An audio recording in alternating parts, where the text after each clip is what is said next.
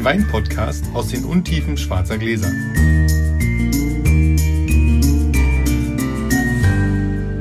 Hallo Sascha. Hallo Felix. Hallo, Lukas. Hallo. Wir haben einen Gast, das Schön. erste Mal.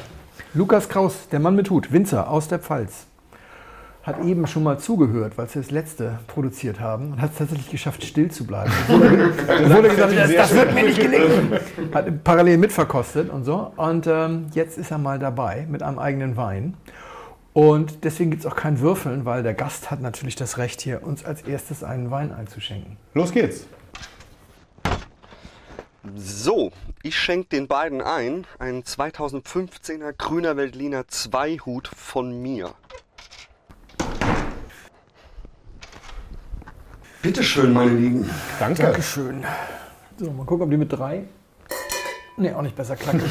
Lukas, du musst uns keinen Schwank aus deinem Leben erzählen, sondern viel spektakulärer. Ich habe gerade äh, von dir gehört, du hast es, glaube ich, auf Facebook gepostet, dass du als Pfälzer Winzer aus dem Herzen des Pfälzer Riesling-Gürtels den Riesling aufgibst. Warum? Ehrlich? Ähm, warum? Ähm, ich habe das ja auch in dem, in dem Posting so ein bisschen versucht zu erklären, dass ich ähm, zu Beginn an, als ich äh, 2008 die ersten Weine gemacht habe, auch damals keinen Riesling dabei hatte, sondern mich hauptsächlich mit meiner Lieblingsweißweinsorte äh, Beschäftigt beschäftigt habe, genau, und das ist der? Silvaner. Und äh, erst mit Riesling angefangen hat, nachdem die Leute immer wieder nachgefragt haben, du bist doch Pfälzer, brauchst doch Riesling. Und ähm, es ist ganz, ganz schwierig, also ich habe so, ich, es ist nicht so, dass ich Riesling nicht mag. Ich finde nur, äh, die Pfalz hat so viele Rieslinge, extrem gute Rieslinge, tolle Rieslinge. Ähm, Weingüter, die sich ganz darauf spezialisiert haben, konzentriert haben. Einmal das, zum einen. Und zum anderen finde ich es auch ein bisschen schade. Also ich finde es ein bisschen schade, dass jetzt äh, junge Winzer, die quasi nach mir jetzt schon mit 20, 22, 25 auf den Markt kommen, sich so dermaßen auf diesen Riesling konzentrieren Und alles andere wegfällt. und eigentlich die, die, die, die, die andere Bandbreite, die der deutsche Wein, der Pfälzer Wein zu bieten hat, so vernachlässigen. Du musst dazu sagen, du teilst dir den Betrieb sozusagen mit deinem Vater. Du machst also bei ihm auch den Keller und du machst Riesling für seine Linien und er hat viel Kundschaft für eher Schorlewein. Schorlewein und nicht ganz so trockenen Wein und so weiter und so weiter. Und dann gibt es Lukas Krausmann mit Hut. Das sind deine eigenen Weine und da hast du jetzt beschlossen, machst du kein Riesling mehr. Genau, mache ich kein Riesling mehr. Es war einfach, ich, ich bin aber so, weil wir haben uns schon mal kennengelernt, so so vorher schon. Das ist übrigens eine Premiere, muss man mal ganz kurz sagen. Wir haben bisher im Liegen Wein getrunken und im Stehen Wein getrunken, nur noch nie im Sitzen. Sehr schön, Ich bin dabei, wie schön. du darfst dabei sein. Es gibt, ein, es, gibt, es gibt ein wunderschönes Foto von Andreas Barth, ähm, Weingut Lubentiushof und Kellermeister bei Günther Jauch, Lukas und mir, wie wir auf den Rheinwiesen liegen, bei den Weinfässern in Hattenheim, während des Vino-Camps und lustig äh, trinken, lachen und äh, reden. Und dann habe ich Lukas auf der Prowein äh, besucht, wo irgendwelche besoffenen Typen aus seinem er Dorf die. Freikarten hatten und sagten, Herr Lukas, gib mir was zu trinken. Und er versuchte mir Das war Wein einzuschenken. Jetzt mal in Ruhe im Sitzen. jetzt mal tatsächlich in Ruhe im Sitzen. Und außerdem, ja, wie gesagt, wir haben uns ja schon ein bisschen kennengelernt. Ich bin ja schon auch ein Querulant. Und ich habe da auch Freude dran, Dinge anders zu machen. Ja. Äh, Grenzen auszutesten. Auch einfach zu sagen, nee, komm, macht ihr, was ihr wollt. Ihr, ihr seid seins, ich laufe einfach mal, ihr lauft nach vorne, ich drehe einfach in dem Moment rum und laufe mal nach, nach hinten oder nach links oder nach rechts oder so. Ich habe da schon auch Bock drauf. Ne? Und das war ja eigentlich auch so, wie ich angefangen habe. So, lasst mich in Ruhe, ich mach Silvaner. Ich mach Und Weltliner. Grünweltliner, Hauptrotweinrebsorte, Portugieser, so Geschichten, weißt du? Und dann wird es so indifferent, wenn dann doch plötzlich ein Riesling zwischendrin steht. Okay. So, was haben wir denn jetzt hier im Glas? Ja, weiß ich nicht. Also nach so, nach, so viel, nach so viel drüber reden, Silvaner, ich bin, also Nee, glaube ich Riesling nicht. ist es nicht. Also es ist schöne, Riesling ist es nicht. Riesling ist es nicht. Es ist eine, es ist eine schöne wilde Nase, so de dezent stallig, so ein leichter Stinker. Sehr angenehm, finde ich das. Also so, die ist sehr lebendig. Ich mag es im Mund auch. Das ist, Und ich finde, ich- für Silvaner wäre mir das zu fruchtig. Ähm, aber ich mochte diese Frucht, die mag ich ganz gern. ich, ich, also erstmal, wir reden ja eigentlich immer erstmal, mögen wir das und dann reden wir darüber, was ist es. Ich mag das sehr. das ist sehr schön trinkig, ich mag es auch gerne. Ich habe zwischendurch mal ganz kurz einen beim zweiten Schluck gedacht, mal, hat der ein BSA gemacht, da war so ein bisschen was, aber dann habe ich das geschwenkt und dann wurde das wieder ganz harmonisch und das ist schöne, schöne Säure, schöne Frucht, ziemlich viel Stoff, auch ein bisschen Alk. Das ist kein leichter Wein. Mhm, das stimmt. Und du machst ja eine Klas- Klassifikation, bei dir gibt es ja Weine mit einem Hut, zwei Hut und drei Hut auf dem Etikett. Du hast, drei glaube Hut. ich, drei Hut gibt es ja erst das, seit diesem Jahr das erste Mal oder letztes Jahr. Drei Hut gibt es doch gar nicht. Achso, dann ist es kein Drei. Drei Hut gibt es erst ab. Ja. nächsten. Also ich weiß, dass du irgendwann hattest, ich mache meinen ersten Dreihutwein, weil du hast ja immer gesagt, das muss immer noch besser sein, damit es dann einen Hut mehr kriegt. Und also wir sind hier aber mindestens bei zwei Hut und ich finde, das ist schon Power. Das ist schon, aber ich, wenn ich Pfalz trinke, dann will ich auch Power. Ja, also Mhm, verstehe ich. Ich stehe da auch drauf. Also ich mag auch einfach Alkohol im Wein. ja. Ich finde, es ist echt eine der schönsten Verpackungen für Alkohol, Wein. Also ein bisschen was dran. Ja, das ist, Lukas ist 30, muss man dazu sagen. der darf das noch sagen. Ist, ja, ist, ist auch noch nicht so weit her, dass man auch mal reines Wirkungstrinken gemacht hat. Ich glaube, davon ist er mittlerweile ab, aber sehr gut. Also was, was ähm, ich mag es wirklich sehr, sehr gerne. Ich finde, das ist ein sehr gelungener, kräftiger Wein. Er ist nicht so furztrocken in der Anmutung. Ich Finde weiß ich nicht, ob er Zucker hat, aber er hat eine sehr süße Frucht. Da würde ich tatsächlich jetzt was zu essen wollen. Weil das wäre mir dann auf, auf die lange Sicht, ähm, denke ich mal, wäre es mir dann zu fruchtig. Da würde ich gerne, aber wir kriegen ja nachher noch was zu essen. Und äh, der Ich kann kann es es mit, aber auch so trinken. der kann's mit ganz viel aufnehmen auch. Ja, das stimmt. Aber das geht auch so. Der schmeckt auch äh, jetzt ganz positiv. Der schmeckt auch meiner Frau. Ja. Die ist da sehr wählerisch. Und Ja. da, da ist es also, da Und- freut sie sich total drüber. Und jetzt lehne ich mich mal sehr, sehr weit aus dem Fenster. Jetzt Ich bin mir absolut sicher, dieser Wein ist aus der Pfalz. Nein! Pass auf, und jetzt schenkt uns was aus eurem Rheinhessen ein. Ich habe da noch so einen Weinberg gehabt von der Omi. Irgendwas aus dem vorhin. Also wir trinken Weißwein, da sind wir uns sicher- erstmal sicher. Aus der Pfalz sind wir uns auch sicher. Sag Und mal, ähm, Ja. letztes Jahr. löse einfach mal auf. Ach, wollte ich schon jetzt schon auflösen? Ja, Also, natürlich. Jetzt schon Ja, komm, auflösen? ja, wir, Ja, ja. wir wollen ja dann schneller trinken. 2015er grüner Veltliner 2 Gut. Schön. Wirklich schön. Das ist, das ist dieses würzige, dieses pfeffrige Ja. in Tonneau spontan. Mhm. Schön, wirklich schön. Danke. Dankeschön. Schön. Grüner Veltliner war übrigens auch das, was wir damals an den Fässern getrunken haben. Ich Im weiß. Liegen. Jetzt zum ersten Mal grüner Veltliner. Jetzt im Sitzen. So, aber wir Sehr würfeln schön. kurz, oder? Wir, ja, lass, lass uns würfeln. Der hat schon wieder Sechs. eine 6. Ach, Botmann. Eine 3. Spektakulär. Fängt der wieder an.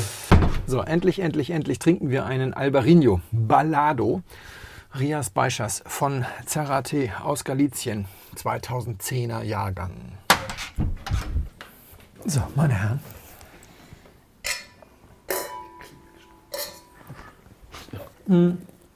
Hi.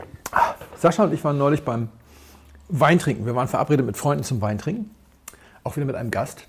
Kein Winzer aus der Pfalz, sondern der liebe Marc Herold aus Hamburg, ein lieber Weinfreund. Und er hatte darum gebeten zu sagen, lasst uns doch die fetten Schnecken trinken. Na, alle Welt will nur noch schlanke Weine. Schlanke Weine sind in und karg und skelettartig und bla bla bla. Wir wollen jetzt mal irgendwie die üppigen, die opulenten, die mit zu viel Zucker, zu viel Alkohol. Und dem bin ich sehr gerne nachgekommen. Und ich auch übrigens. ja. und habe einen Wein mitgebracht und habe den blind eingeschenkt. Und Mark Herold ist auch ein Mosel-Auskenner und hat also ungefähr drei Schlucke gebraucht. Dann sagte er, "Hm, das könnte ein gereifter Heimann Löwenstein sein. Und wie aus der Pistole geschossen kam der Kollege Sascha Radke, also genau jener, der jetzt hier gegenüber sitzt und ein bisschen rot wird, Bin ich. und sagte, das kann nicht sein, sowas hat Felix nicht im Keller. Weil er mir abgeraten hat. Ähm, das Thema ist nur, man muss dazu sagen, das ist unglaublich falsch, äh, weil, weil seitdem ich einen Keller habe, war es eigentlich viele Jahre so, dass der größte Einzellieferant sozusagen das Weingut Markus Molitor war und der zweitgrößte war das Weingut Heimann Löwenstein. Das hat sich dann geändert, weil man muss es einfach so sagen, die Weine von Heimann Löwenstein wahnsinnig schlecht reifen. Und meine Frau, die eine große Moseljüngerin ist, das auch nicht mehr mittrinken mochte und sagte, nee, das wird alles bitter und so, das will ich nicht. Und ich habe das alles verkauft. Aber es war so viel, dass ich natürlich immer noch einiges habe. Und ich habe also 2005er äh, UNR mitgebracht gehabt und auch der war leider nicht so wahnsinnig perfekt gereift. Er war aber, muss man fairerweise sagen, trotzdem ein ganz schöner Wein. Ich erzähle das aus zwei Gründen. Zum einen, das habe ich glaube ich schon mal erwähnt, ist mir Schadenfreude ja nicht völlig fremd. ist aber schön, Ja, nein, ist aber schön. schön Sascha ja, jetzt so ja, zu ja, sehen, wie er wie er an die Wand guckt. Das zweite ist aber, dass es mir selber auch so wahnsinnig ähnlich sieht. Wenn ich blind Weine eingeschenkt bekomme, ich klammere mich ja an jeden Hinweis, den ich kriegen kann. Ja, ich gucke ja dann auch in diese Pappe rein, ob das ein schraubverschlossener oder ein, ein äh, korkverschlossener Wein ist oder sowas, weil alles, was irgendwie Hinweis geben könnte und was hat der im Keller und so weiter und so weiter. Schlauer auszusehen. Hilft schlauer aussehen und wer möchte schon gerne ständig Weißwein für Rotwein halten, so wie ich. Ich war früher sogar so hardcore drauf, dass ich Pfälzer Rieslinge dann in grüne Flaschen umgefüllt habe. Also für alle, die sich jetzt nicht so auskennen, in Deutschland gibt es so einen Äquator sozusagen. Also die Mosel verwendet grüne Schlegelflaschen. Es gibt da auch Ausnahmen, unter anderem Markus Molitor. Äh, Und die Pfalz verwendet braune. Und dann habe ich diese Weine also umgefüllt, so einen schönen Pfälzer kräftigen Riesling, so eine grüne Schlegelflasche. Und dann habe ich dir trotzdem noch eine Pappe drüber gemacht, obwohl das ja gar nicht mehr nötig wäre. Habe die dann ordentlich umgekrempelt und dann so eingeschenkt, dass jeder sehen konnte, dass der Flaschenhals grün war. Und alle meine Expertenfreunde, oh, das ist ein Moselriesling. Und ich so, oh, wow, so ein 13,5 Volt GG, hm, das solltet ihr euch noch überlegen. Und fühlte mich besonders schlau. Damals war ich jung und gemein. Jetzt bin ich nur noch gemein. Das stimmt. Aber ähm, ich werde also versuchen, dir ständig Sachen einzuschenken, die nicht in meinem Keller sind. Aber Lukas weiß ja gar nicht, was in meinem Keller ist. Deswegen kann der jetzt frank und frei von der Leber weg sagen, schmeckt dir das, was du da im Glas hast? Wir mögen ehrliche Antworten. Ja, er denkt. Er denkt. Pausen können wir immer rausschneiden. Ja. Ja. Ja. Also, äh, um jetzt immer nur die Frage zu, zu, zu klären, ob das schmeckt, ob mir das schmeckt. Ja. Und warum? Na, weil, wenn ich, wenn ich, ähm, wenn ich rein riech und rein schmeck, ich gefordert werde.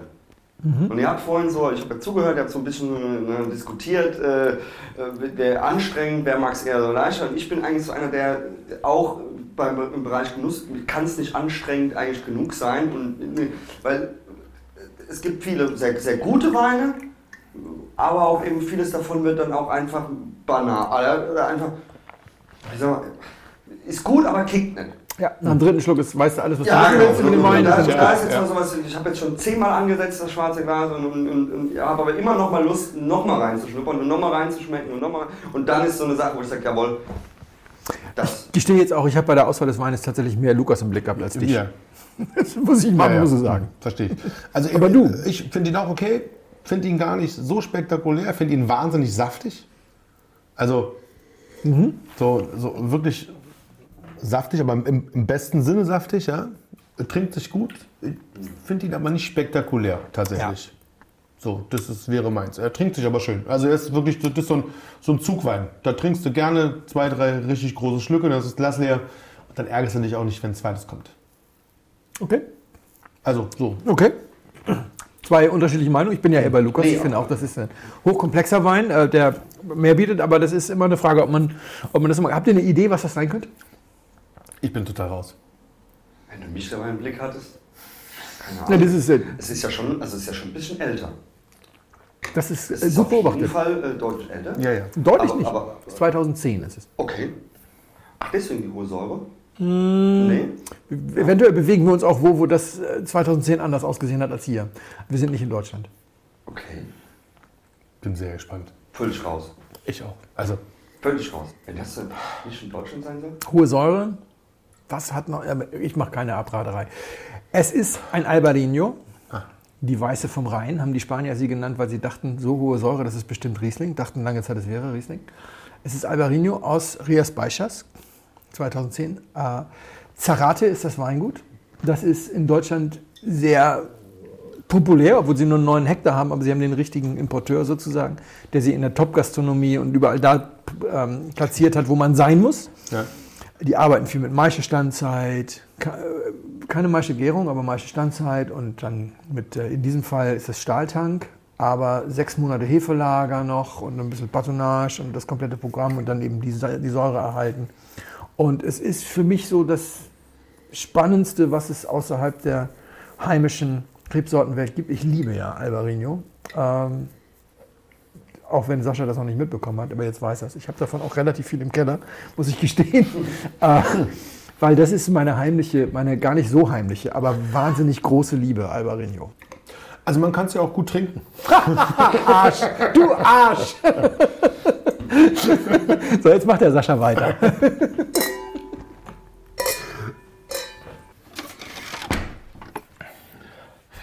Wir trinken jetzt einen Rotwein und zwar einen Cabernet Franc aus 2009 und zwar vom Weingut Clos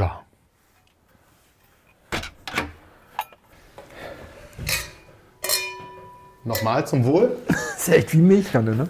Ja, ihr kostet und ich ähm, erzähle die Enttäuschung meiner letzten Woche.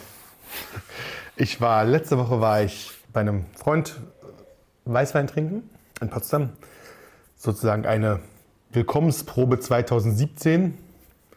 Ähm, es ging um Mosel, Pfalz und Rheingau, aber heute geht es hier quasi um die Mosel.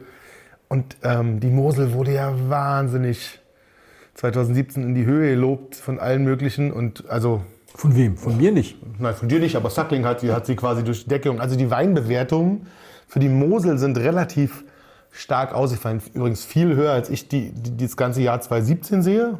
Für mich, ganz persönlich. Ich glaube nicht, dass das Jahr 2017 so gut ist, wie sie es gerade schreiben. Finde ich auch. Alle. Das Alle ist- nah, es ist sehr gut. Aber ja, aber also wir hauen es ja durch die Decke überall und ich finde das wahnsinnig übertrieben. Und Stefan hatte dann eine Vorauswahl getroffen und ähm, es waren alles gute GGs. Es ging GGs trocken, Mosel trocken. Und es war eine Enttäuschung nach der anderen. Es war wirklich furchtbar. Also es war nicht gut trinkbar. Wie schade. Es war echt und das war wirklich ein Desaster an Wein, wo ich mich bei, bei einem Wein habe ich mich gefragt, warum bringt der Winzer das auf die Flasche und in den Verkauf?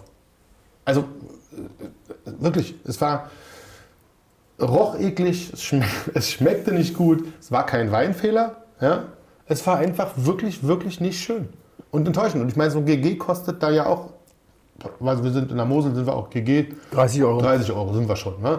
Und da gibst du dann für so ein GG 30 Euro aus und machst es auf und denkst dir, "Bäh, bitte, bitte nicht. Und es war, soll ich sagen, es war, Ja. also es war Knebel. Und es war ganz, ganz schlimm. Lukas entgleiten gerade die Gesichtszüge. Mir auch, ehrlich gesagt. war schlimm. also, ich bin ein großer Knebel-Fan. Und ich war nicht der Einzige, der das fand, leidlicherweise. Das tut mir leid, aber ich war nicht der Einzige, der das fand. Das ist ja hart. Ich habe mit allem gerechnet.